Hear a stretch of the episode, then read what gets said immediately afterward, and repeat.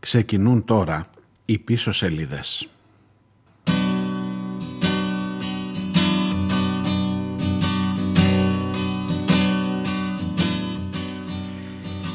Γεια σας, καλώς ήρθατε. Η αλήθεια είναι ότι δεν περίμενα ότι δεν είχα υπολογίσει ότι θα ξεκινήσει και αυτή η εκπομπή με Μίκη Θοδωράκη. Είναι δική του η μουσική αυτή και ας μην έπαιξε πολύ αυτές τις μέρες το τραγούδι. Αλλά η ειδησιογραφία, κάτι η απασχόληση ανηλίκων στα ξενοδοχεία, κάτι η έναρξη των σχολιών, επιβάλλει να ξεκινήσει με αυτό η σημερινή εκπομπή.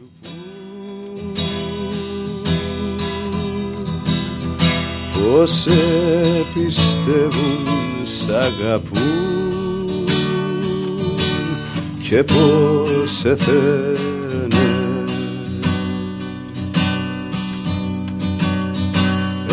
Έχε το νου σου στο παιδί. Κλείσε την πόρτα με κλείσει ψέματα λένε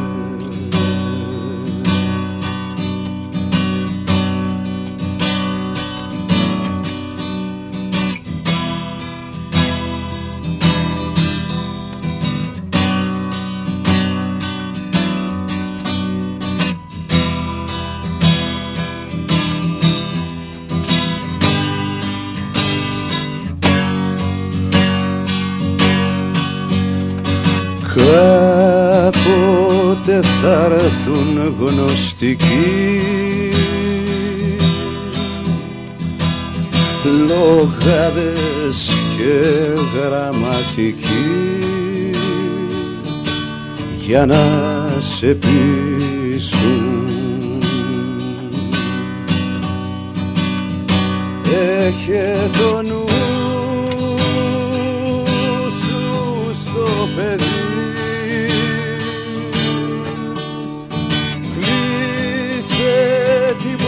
πόρτα με κλειδί θα σε πουλήσω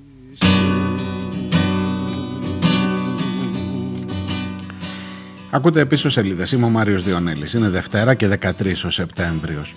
Η ειδησεογραφία βάζει στην πρώτη γραμμή φυσικά το άνοιγμα των σχολείων χωρίς παραπάνω μέτρα και με self-test για μέτρο κατά του κορονοϊού και βάζει στην πρώτη γραμμή τα παιδιά που θα δουλεύουν στα ξενοδοχεία της χώρας, στη βαριά μας βιομηχανία, τα παιδιά από τα ιδρύματα του κράτους.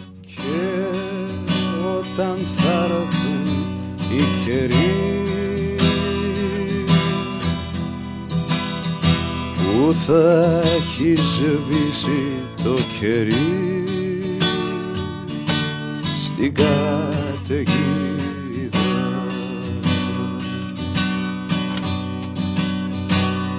Υπερασπίσου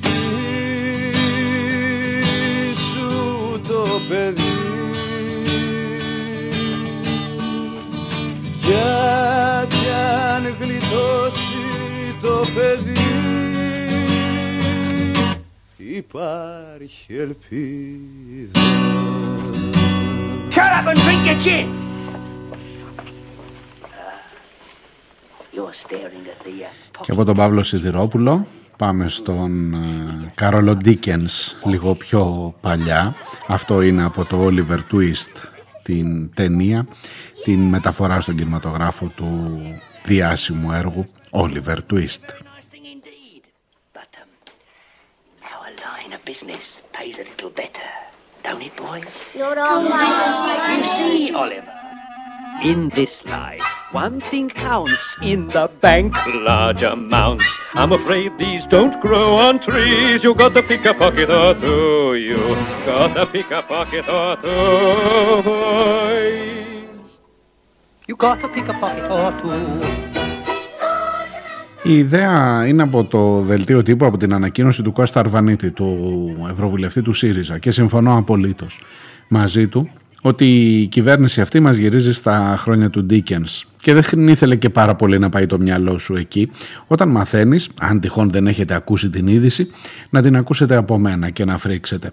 Η κυβέρνηση λέει, σε συνεργασία με το ξενοδοχειακό επιμελητήριο Ελλάδος, αποφάσισε ότι τα παιδιά που φιλοξενούνται στις κοινωνικές δομές, παιδιά οικογενειών διαλυμένων, παιδιά με προβληματικό οικογενειακό περιβάλλον, παιδιά θύματα παιδικής κακοποίησης, παιδιά που δεν μπορούν να τα αναλάβουν οι οικογένειες τους, να τα μεγαλώσουν σωστά οι οικογένειές τους, παιδιά ορφανά, παιδιά χαμένων γονιών, ανθρώπων δηλαδή που έφυγαν από τη ζωή και που δεν έχουν κανένα να τα φροντίσει. Αυτά τα παιδιά που είναι πλέον υπό την φροντίδα του κράτους, το φροντίδα βάλτε το σε εισαγωγικά, αυτά τα παιδιά, εάν έχουν κλείσει τα 16, θα μπορούν να είναι ε, οι πρακτικάροι, οι καινούργοι στα ξενοδοχεία της χώρας. Να κάνουν δηλαδή την πρακτική τους άσκηση, να δουλέψουν, να, να αποτελέσουν εργατικό δυναμικό για την βαριά μας βιομηχανία, για την ξενοδοχειακή βιομηχανία της χώρας.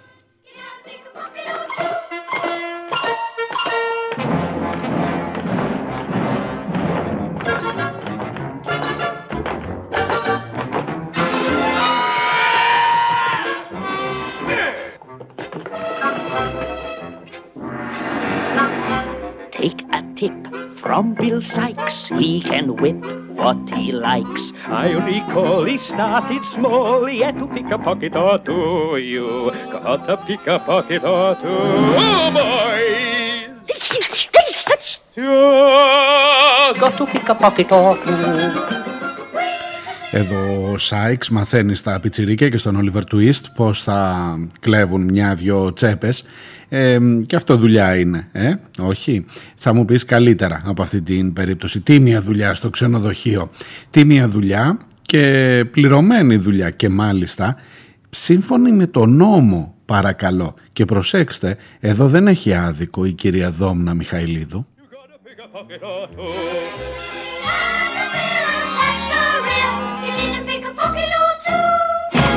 When I see someone rich, both my thumbs start to itch. Only to find some peace of mind, I have to pick a pocket or two. You got to pick a pocket or two. Oh. Hmm. oh.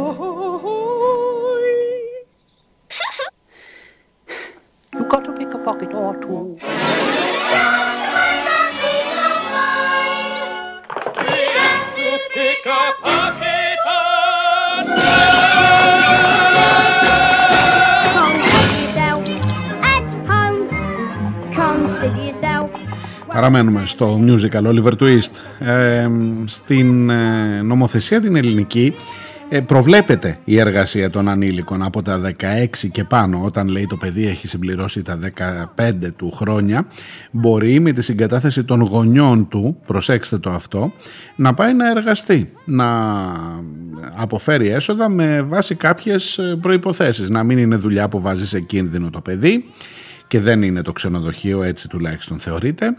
Να μην είναι, σας λέω, που, που πατάει όλο αυτό το σχέδιο. Ε, να μην ε, τίθεται θέμα προσβολής της προσωπικότητας του και διάφορες άλλες ρυθμίσεις που το ψάξανε οι φωστήρες της κυβέρνησης. Η κυρία Δόμνα Μιχαηλίδου, η υπουργός της κοινωνικής πρόνοιας ε, και είδαν ότι δεν είναι παράνομο, δεν, είναι, δεν παραβαίνει κανείς τον ε, νόμο. Και μάλιστα να ξέρετε ότι αν το παιδί σας μετά τα 15 θέλει το ίδιο να πάει να εργαστεί τότε ξέρετε κάτι, ακόμα και αν εσείς δεν συμφωνείτε μπορεί το παιδί να ζητήσει να γίνει σχετικό δικαστήριο, να, να σας πάει στο δικαστήριο γι' αυτό και να πει εμένα δεν με αφήνουν οι γονείς μου να δουλέψω και υπό κάποιες προϋποθέσεις να κερδίσει το δικαίωμά τους στην εργασία.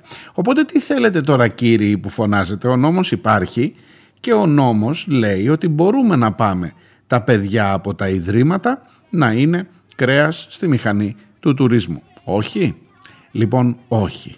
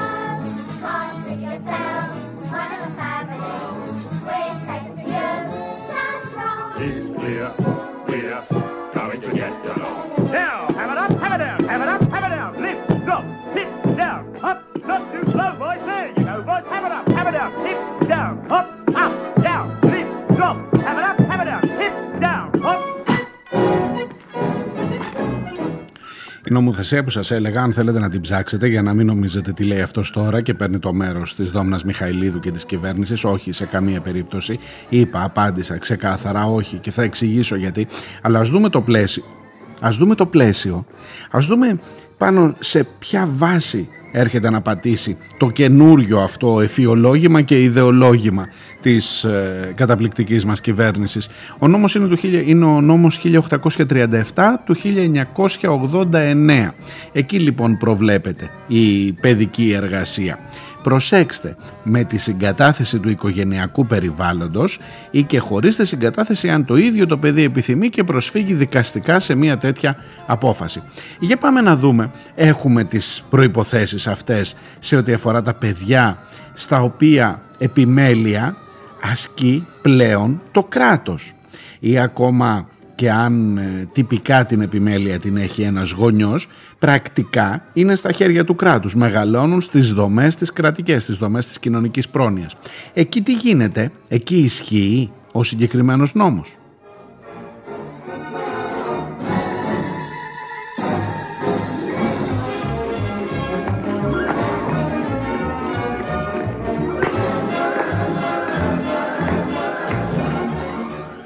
Ίσως παραβιάζω ανοιχτές θύρες. Ίσως θα μου πεις αυτονόητα πράγματα πας να μας πεις. Μα δεν καταλαβαίνεις. Δυστυχώς δεν καταλαβαίνουν αυτοί και δεν καταλαβαίνουν και οι ξενοδόχοι παιδιά. Και δεν βλέπω έναν χριστιανό από τον ξενοδοχειακό κλάδο να έχει βγει και να πει τι κάνετε μωρέ όπως έλεγε ο Κούρκουλος στο Κάρβουνο.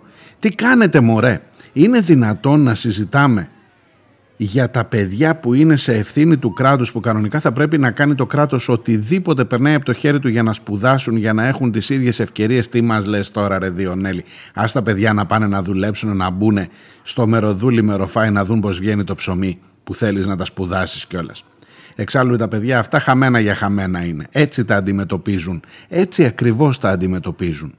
Και εγώ σου λέω ότι με βάση την ομοθεσία, ναι, τα 16 χρόνια μπορούν να δουλέψουν. Μια ερωτησούλα μικρή, αν δεν ενοχλώ την ησυχία σας. Γιατί δεν κάνει μια πρόσκληση ανοιχτή το Υπουργείο, η κυρία Δόμνα Μιχαηλίδου ή όποιος, σε πάση περιπτώσει, θέλει, ο Υπουργός Εργασίας, ο κ. Χατζηδάκης, όποιος γουστάρει. Γιατί δεν βγαίνει να πει σε όλους τους γονείς, παιδιά, κοιτάξτε να δείτε, στα ξενοδοχεία θέλουμε προσωπικό. Αν το παιδάκι σας είναι πάνω από 15, δηλαδή 16, αν έχει κλείσει τα 15 και πήγε στα 16, ε, πηγαίνετε το στα ξενοδοχεία να δουλέψουν. Γιατί δεν το κάνεις αφού έχεις ανάγκη; Γιατί θεωρείς ότι κανένας δεν, δεν θα σε ακολουθήσει; Γιατί δεν είναι μια ανοιχτή πρόσκληση σε όλα τα 16 χρόνια, εγώ σου λέω και στα ίδια τα παιδιά που στο κάτω-κάτω ψηφίζουν πια.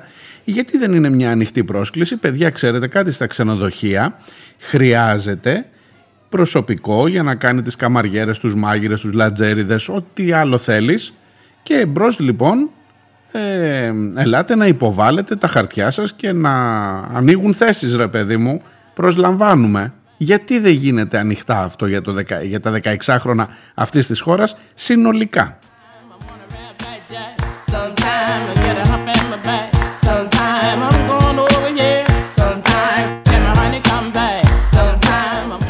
Μα το επαναλαμβάνω, ο νόμος το επιτρέπει. Αν θέλετε το παιδάκι σας να βγάλει ένα χαρτζιλίκι, αν μ' ακούτε, αν μ' ακούει κανένας 16 και θέλετε και ήδη μπορεί να βγάζουν.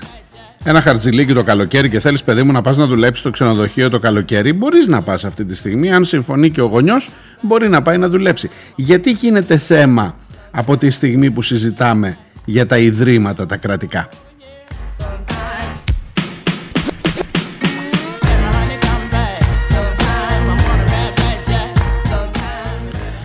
Μήπως επειδή είστε εσχροί διαχειριστές αυτής εδώ της εξουσίας που σας ανέθεσε δυστυχώς ο λαός πριν από δύο-δυόμιση χρόνια. Δύο χρόνια και κάτι.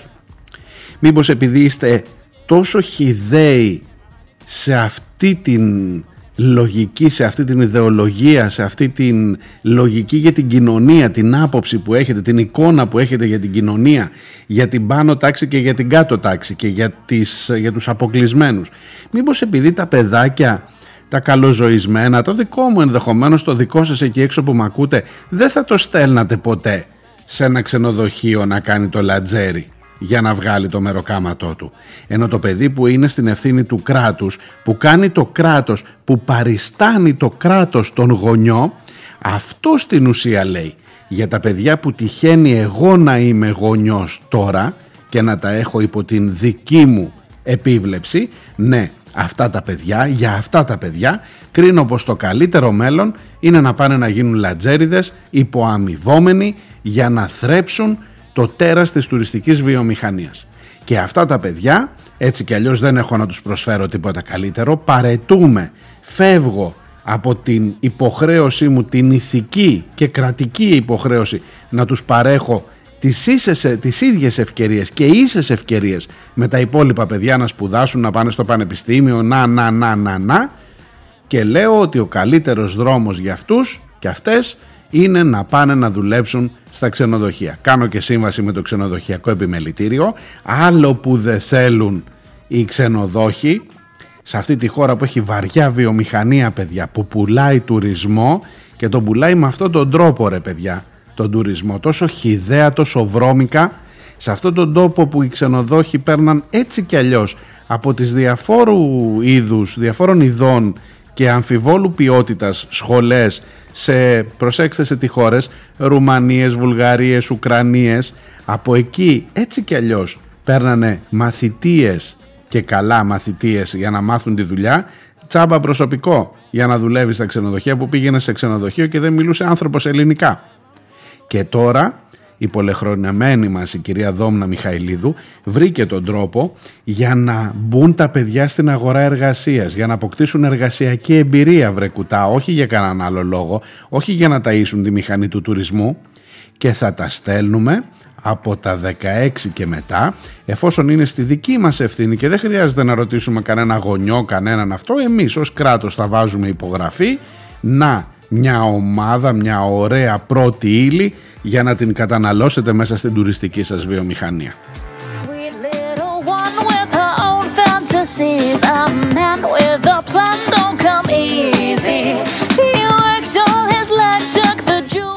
Ντροπή γαμότο. Ντροπή ρε γαμότο. Δηλαδή μερικές φορές δεν ξέρω σταματούν οι λέξεις ξέρω εγώ σταματούν ε, οι, οι, οι αρμόζουσες λέξεις σε μια ραδιοφωνική εκπομπή σταματούν στην ομοθεσία περί προσβολής της δημοσίας αυτό από το ΕΣΟΡΟΥ ξέρω εγώ μάλλον εκεί σταματάς ε, και αφήνεις τα υπόλοιπα να υπονοούνται για το τι θα έπρεπε, τι θα, θα έπρεπε να πεις κανονικά σε τέτοιου είδους πολιτικές.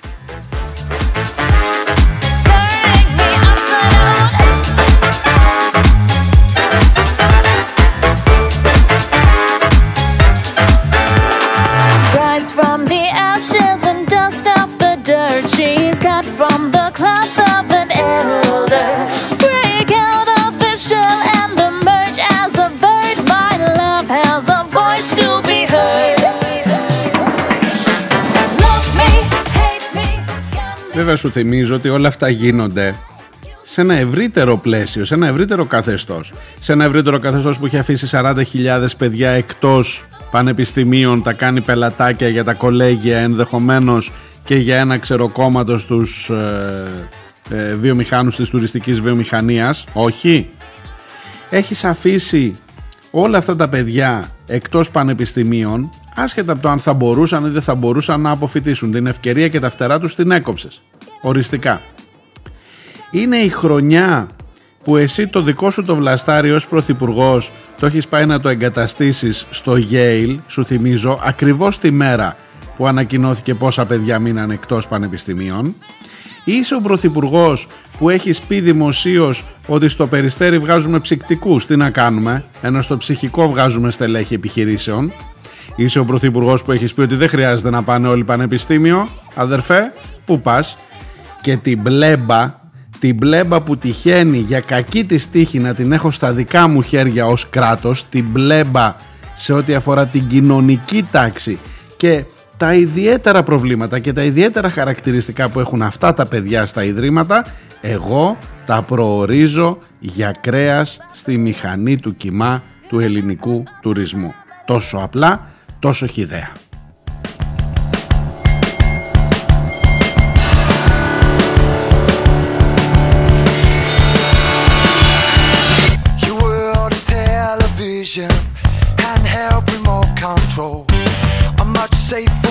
your box locked up inside your home.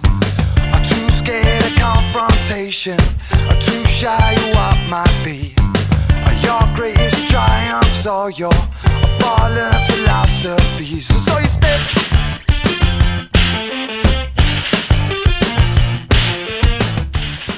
Θέλεις να πάμε ένα βήμα παρακάτω.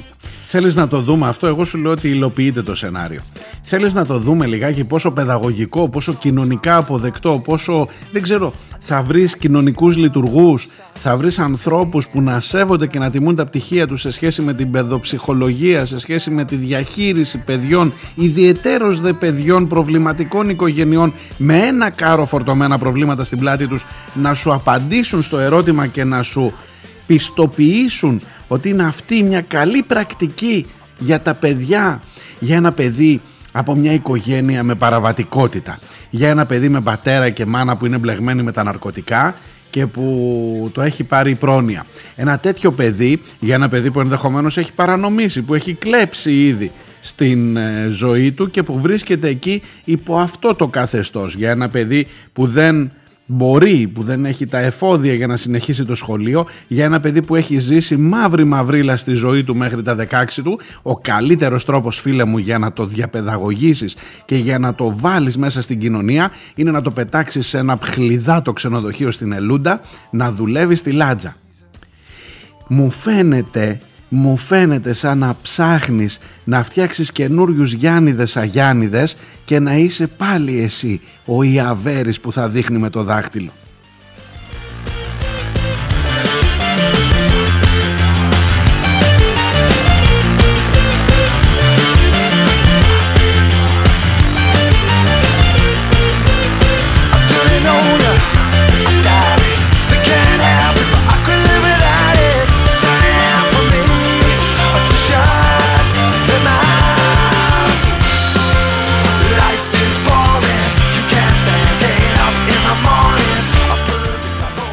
Η πλάκα ξέρετε ποια είναι και το χειρότερο; Ότι τελικά εγώ σου λέω ότι δεν θα γίνει. Να γιατί αντιδρούμε εμείς, γιατί παρόλο που πιστεύουν ότι αυτά τα παιδιά δεν έχουν κανέναν να τα προστατέψει, ελπίζω, ελπίζω ότι εμείς ως κοινωνία, εμείς που είμαστε απ' έξω από αυτό, που δεν είναι τα δικά μας παιδιά εκεί, αλλά θα νοιαστούμε έστω λίγο για αυτή την ιστορία. Και θα κοπεί και θα υπάρξουν αντιδράσεις. Ελπίζω. Η πλάκα είναι ότι ακόμα και αν δεν γίνει, επειδή θα τα προστατεύσουμε εμείς, αν καταφέρουμε να τα προστατεύσουμε, είναι κάτι που μένει πιο βαθύ. Και με αυτή την κυβέρνηση αρχίζεις πια να μπαίνεις να σου μπαίνουν ψήλοι στα αυτιά. Θα μου πεις τώρα το περίμενες; Για μισό λεπτό, το συνέδριο για το πώς αντιλαμβάνεται την κοινωνία. Θυμάστε εκείνο το συνέδριο για το αν οι γυναίκες πρέπει να τεκνοποιούν ή να κάθονται να σπουδάζουν ή να πάνε να κάνουν κάνα παιδί να αντιμετωπίσουμε την υπογεννητικότητα.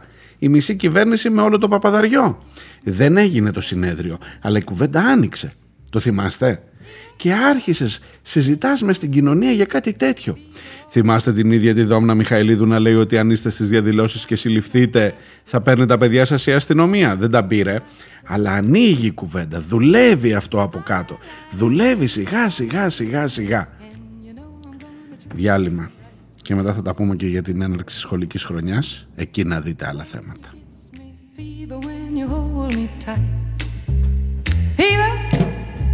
In the morning, a fever all through the night.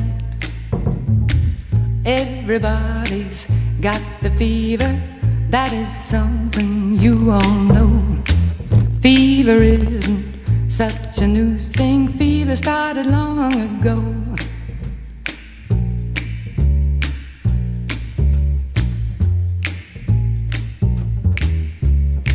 Romeo loved Juliet Juliet, she felt the same. When he put his arms around her, he said, Julie, baby, you're my flame, thou givest fever. When we kiss it, fever with thy flaming youth.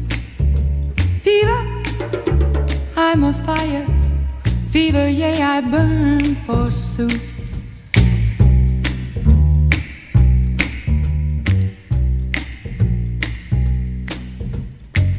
Captain Smith and Pocahontas had a very mad affair. When her daddy tried to kill him, She said, Daddy, oh, don't you dare give me fever. With his kisses, fever when he holds me tight. Fever, I'm his missus. Daddy, won't you treat him right? Now you've listened to my story. Here's the point that I have made. Chicks were born to give you fever, be it Fahrenheit or centigrade, they give you fever. When you kiss them, fever, if you live, you learn. Fever, till you sizzle. What a lovely way to burn.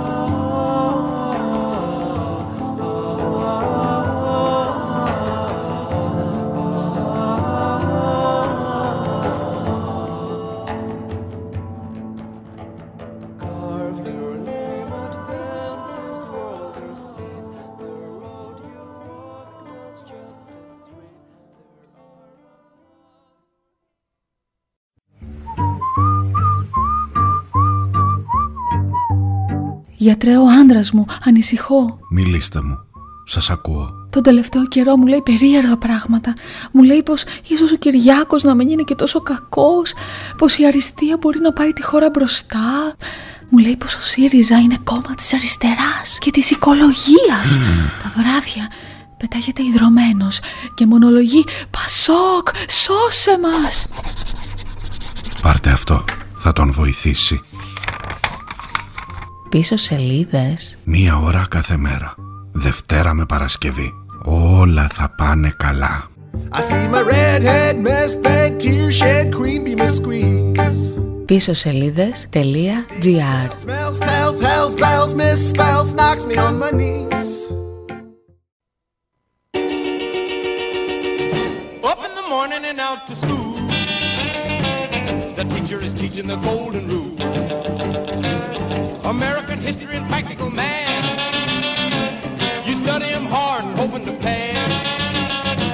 Working your fingers right down to the bone. And the guy behind you won't leave you alone.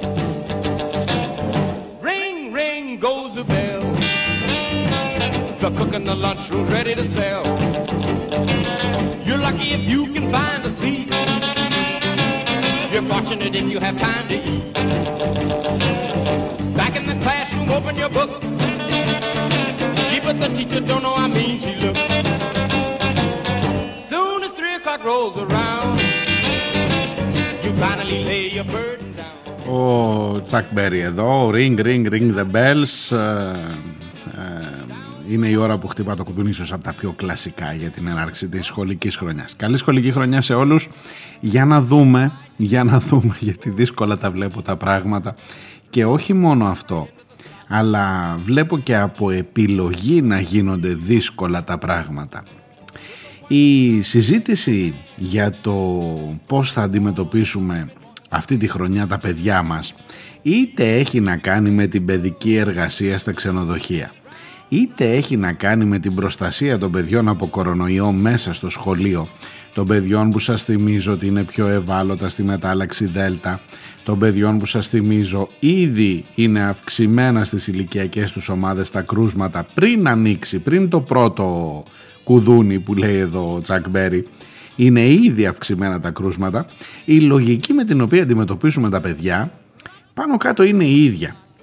Πάνω κάτω είναι ρε παιδί μου να πάρουμε ό,τι μπορούμε να μην κλείσει η οικονομία δηλαδή όλα λειτουργούν γύρω από το θέμα της οικονομίας και του χρήματος γιατί έχουμε τόσο μεγάλη έγνοια να μείνουν ανοιχτά τα σχολεία; Για να μάθουν τα παιδιά μας γράμματα. Λέτε, γι' αυτό μπορεί, μπορεί να είναι και αυτό. Μπορεί να έχετε διαγνώσει εσείς καλύτερα τις προθέσεις της κυρίας Κεραμέως και της κυβέρνησης. Γιατί εμένα ένα πουλάκι μου λέει ότι ο κυριότερος λόγος για να μείνουν ανοιχτά τα σχολεία είναι να μην διαταραχθεί το υπόλοιπο σύστημα της οικονομίας και της εργασίας. Θα μου πεις κακό είναι αυτό ρε φίλε. Όχι κακό δεν είναι. Γίνεται με όρους ασφάλειας. Θέλετε να πάμε να δούμε λιγάκι τι λένε τα πρωτόκολλα. Είμαι σίγουρος ότι θα τα έχετε διαβάσει απ' έξω και ανακατοτά. Για το πότε κλείνει το τμήμα, για το ποια self-test θα κάνετε, πόσα rapid, πόσα self, τι κάνει ο εκπαιδευτικός. Και άμα δεν τα έχετε μάθει θα τα μάθετε πουλάκια μου, μην ανησυχείτε, διότι αυτές τις ημέρες είναι η συζήτηση στο στόμα όλων των γονιών.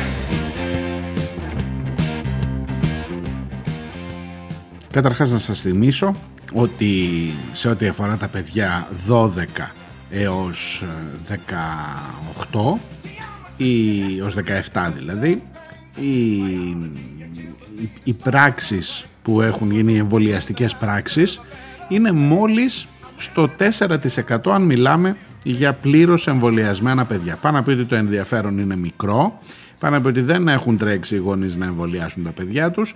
Αν βάλεις και τα προγραμματισμένα ραντεβού, λέει, στην ηλικία 12-14, δηλαδή στο γυμνάσιο, αγγίζει το 16%. Εάν βάλεις τους εμβολιασμένους μαθητές στο Λύκειο 15-17 είσαι κοντά στο 13%.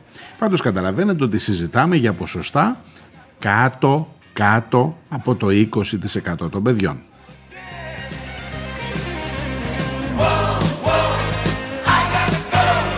Back to school again.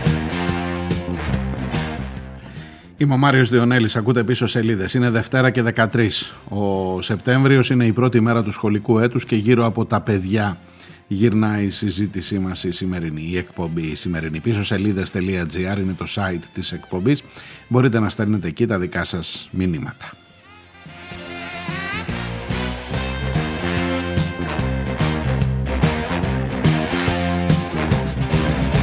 I got my books together and I drag my feet. Και άμα πάμε παρακάτω, κάτω από τα 12, από τα 4 μέχρι τα 11, δηλαδή ε, νηπιαγωγείο, προνήπιο, νήπιο και όλο το δημοτικό, τότε έχεις 100% ανεμβολία στα παιδιά, διότι δεν έχει ανοίξει ακόμα η πλατφόρμα για το εμβόλιο, δεν έχουν ακόμα εγκριθεί τα εμβόλια για τις ηλικίες αυτές. Οπότε εκεί ο Θεός να βάλει το χέρι του.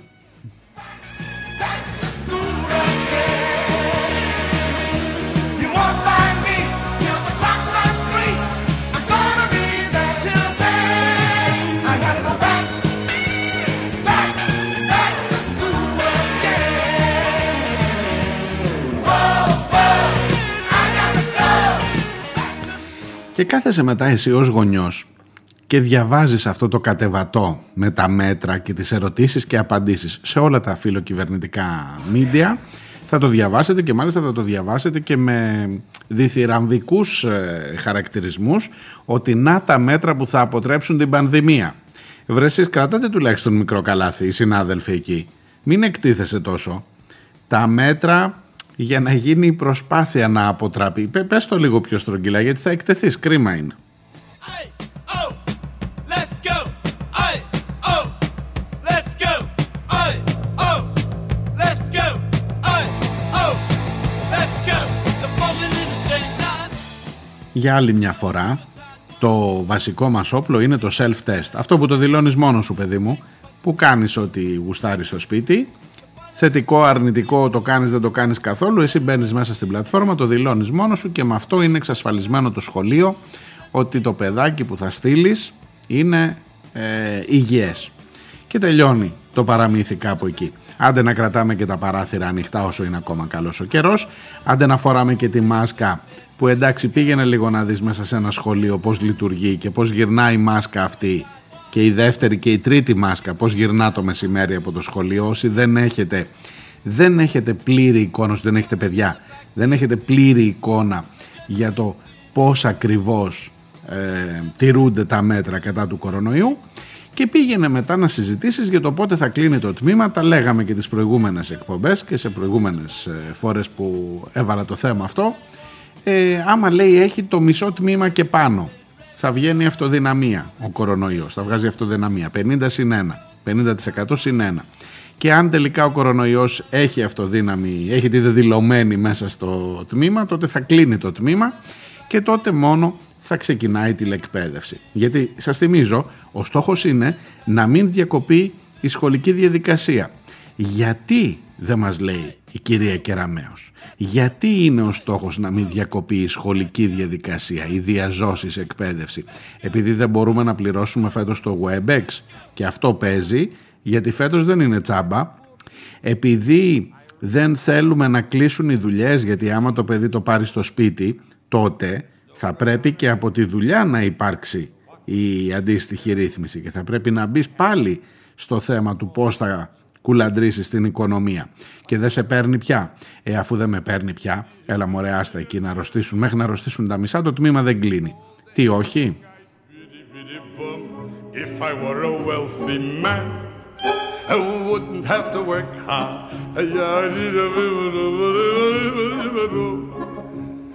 If I were a bitty bitty rich, idle diddle diddle diddle man, I'd build a big tall house with rooms by the dozen right in the middle of the town.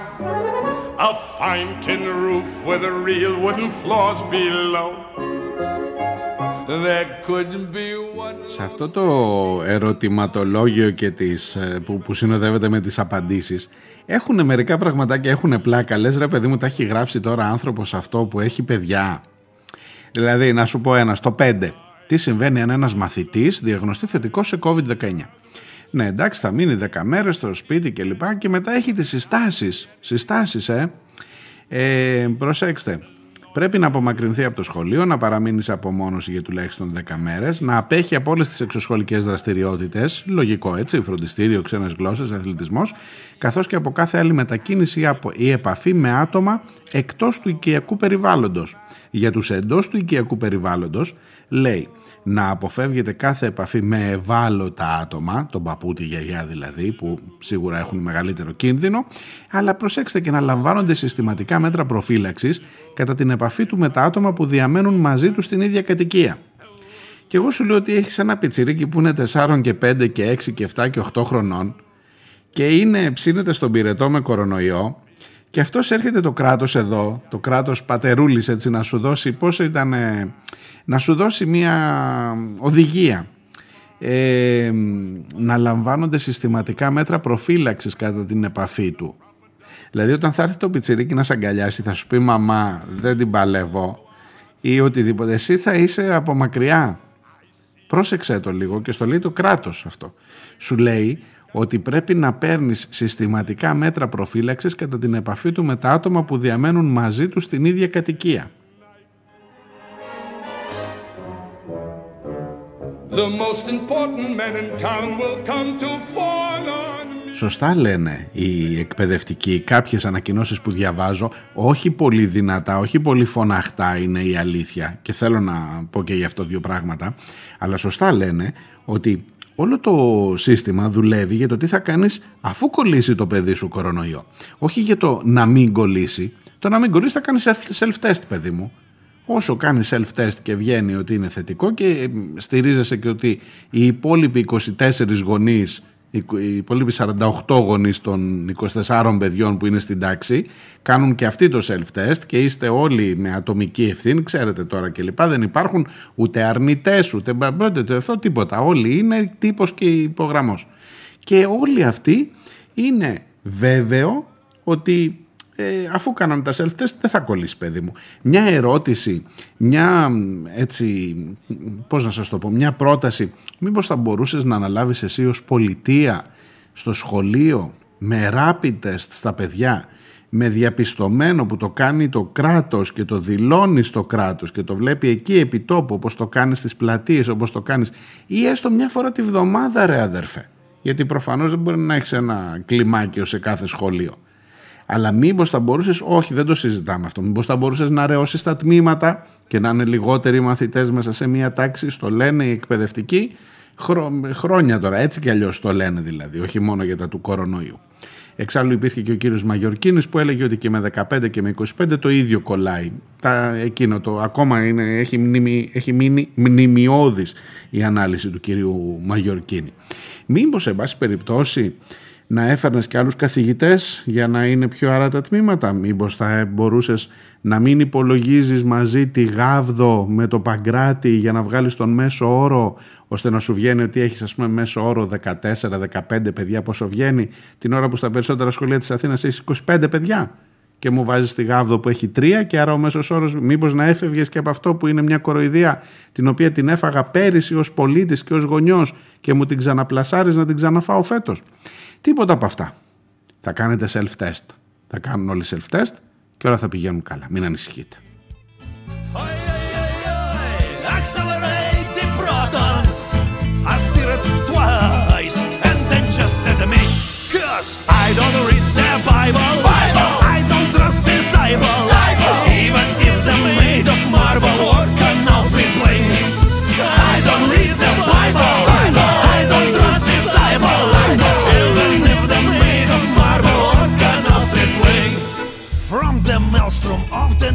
Knowledge into labyrinth of doubt, frozen underground, ocean melting, milking on my mind.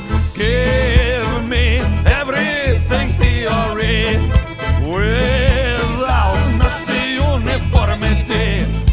My brothers are protons, my sisters are neurons. I steer at twice. Ακούστε, ακούστε άλλο ωραίο. Ειδικά οι γονεί. Ακούστε να ενημερώνεστε αν δεν τα έχετε μάθει, να τα μάθετε από μένα. Πάω στο ερώτημα 10. Τι προβλέπετε για τις στενές επαφές επιβεβαιωμένου περιστατικού COVID-19 στις σχολικές μονάδες; Διαβάζω, έχει δύο-τρεις παραγράφους, διαβάζω το καλύτερο, το ζουμί.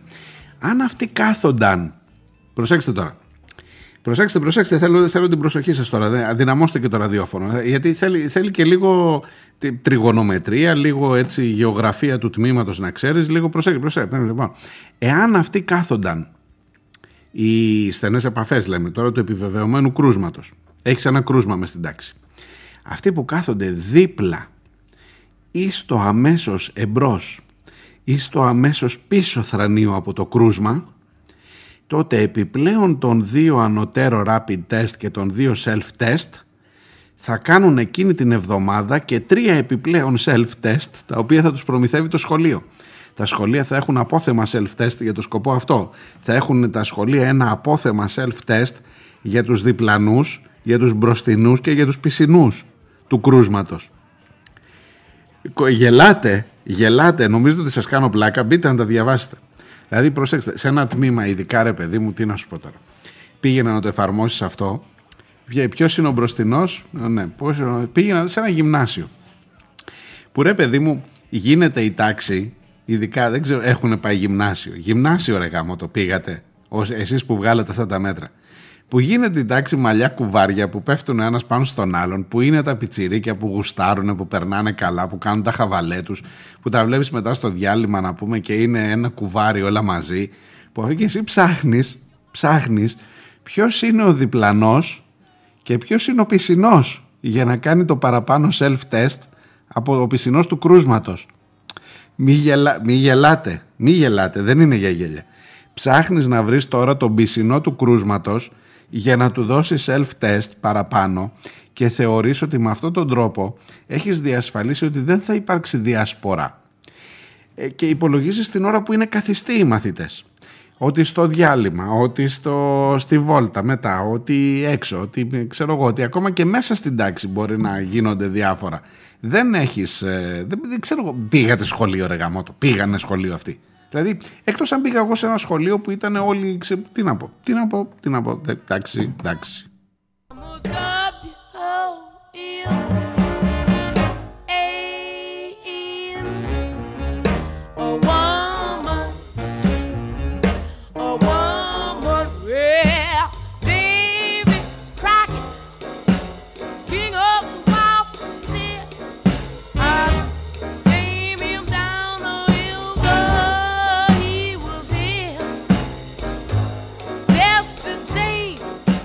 Και το καλύτερο είναι το 13, αυτό που σας είπα, με την δεδηλωμένη. Ένα σχολικό τμήμα θα αναστέλει τη διαζώσης λειτουργία του και η διδασκαλία θα γίνεται μέσω της τηλεκπαίδευσης, όταν σε αυτό εντοπιστούν ταυτόχρονα επιβεβαιωμένα κρούσματα COVID-19 σε παραπάνω από τους μισούς και μάλιστα σου έχει και παρένθεση αν δεν κατάλαβες το μισούς 50% συν έναν μαθητές του, του τμήματος. Δημοκρατία δεν θέλετε ρε. Δημοκρατία δεν θέλετε, ορίστε. Τι πιο δημοκρατικό. Σου λέει φίλε μου από το 50 συν 1, η πλειοψηφία. Άμα είναι η πλειοψηφία, ε, είναι, είναι βασική αρχή της δημοκρατίας η πλειοψηφία. Ε, και η μειοψηφία θα ακολουθεί αυτά που θέλει η πλειοψηφία. Λοιπόν, αν η πλειοψηφία έχει κορονοϊό, εντάξει τότε να κλείσει. Δημοκρατία δεν θέλετε.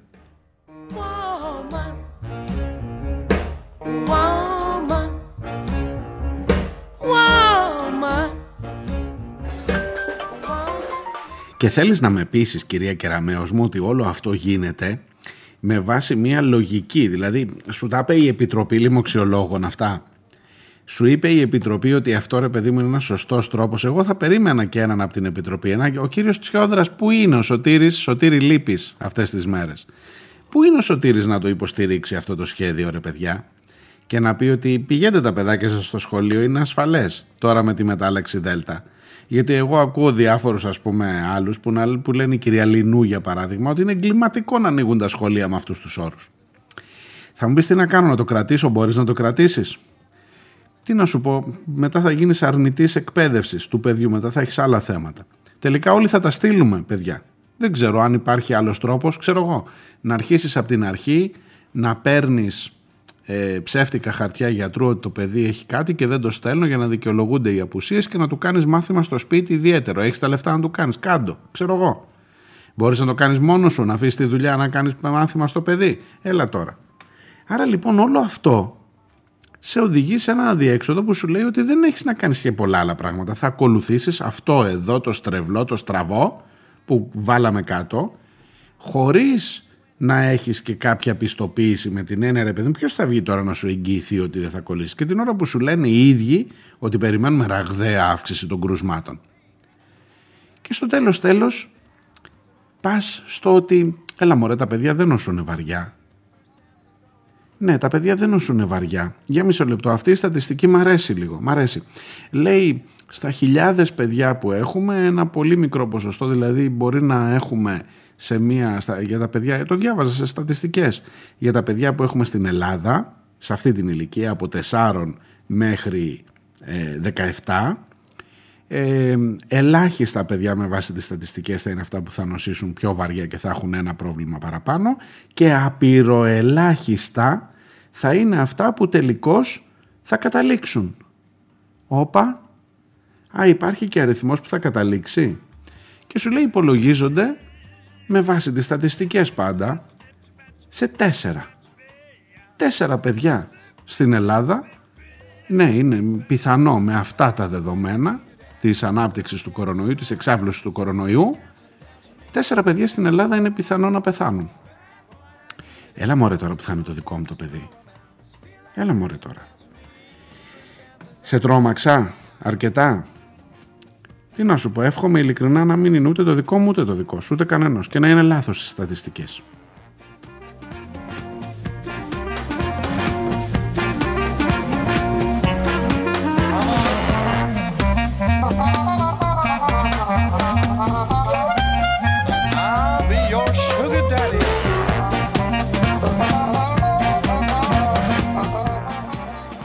Τώρα τι κάνουν οι εκπαιδευτικοί θα μου πεις. Ε, κάνουν επανεκπαιδευτικό συλλαλητήριο την Τετάρτη, ορίστε. Είσαι εντάξει.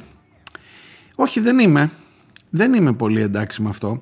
Γιατί έχω μια υποψία ότι περνάει λίγο στα ψηλά το θέμα των πρωτοκόλων του κορονοϊού και το, δε- και το σημαντικότερο θέμα είναι το ζήτημα της αξιολόγησης το οποίο βεβαίως είναι σοβαρό και βεβαίως είναι πα- πάλι η γνωστή τακτική των αρίστων που θέλουν να αξιολογήσουν και μετά να βάλουν ποινές και τέτοια. Εντάξει, ξέ, έχετε δίκιο, απόλυτο.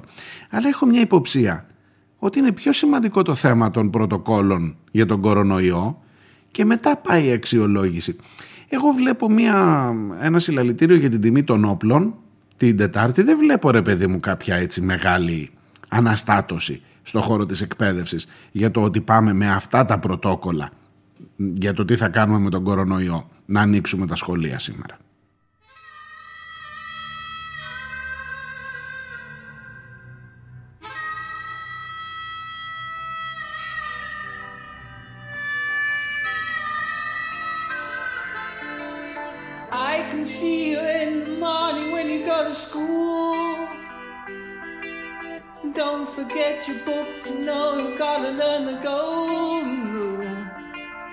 Teacher tells you stop your playing, get on with your work. And be like Johnny Too Good. Don't you know he never shirks? He's coming along.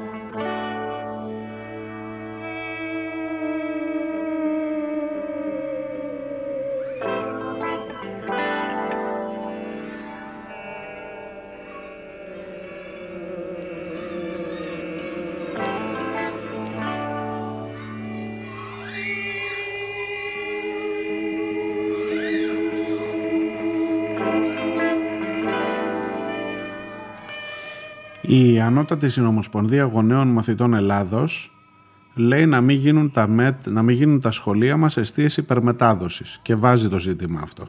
Η Ανώτατη Συνομοσπονδία Γονέων είναι κουκουέ και πολύ καλά κάνει.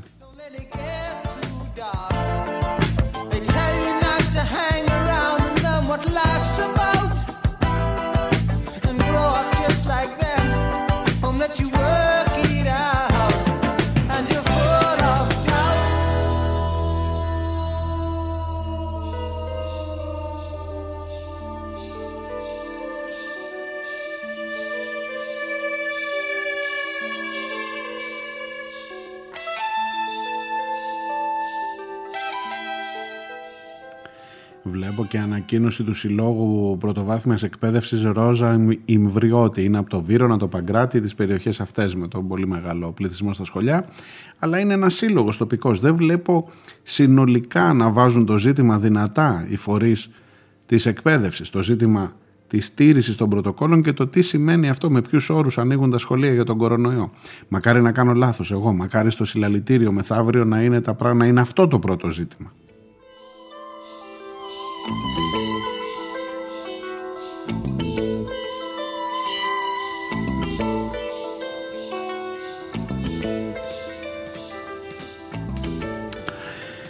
Αυτά προς το παρόν για σήμερα. Καλή εβδομάδα σε όλους. Καλή σχολική χρονιά παρόλα αυτά. Και υπομονή και προσοχή εκεί έξω. Θα τα πούμε αύριο ακριβώς την ίδια ώρα. Γεια χαρά.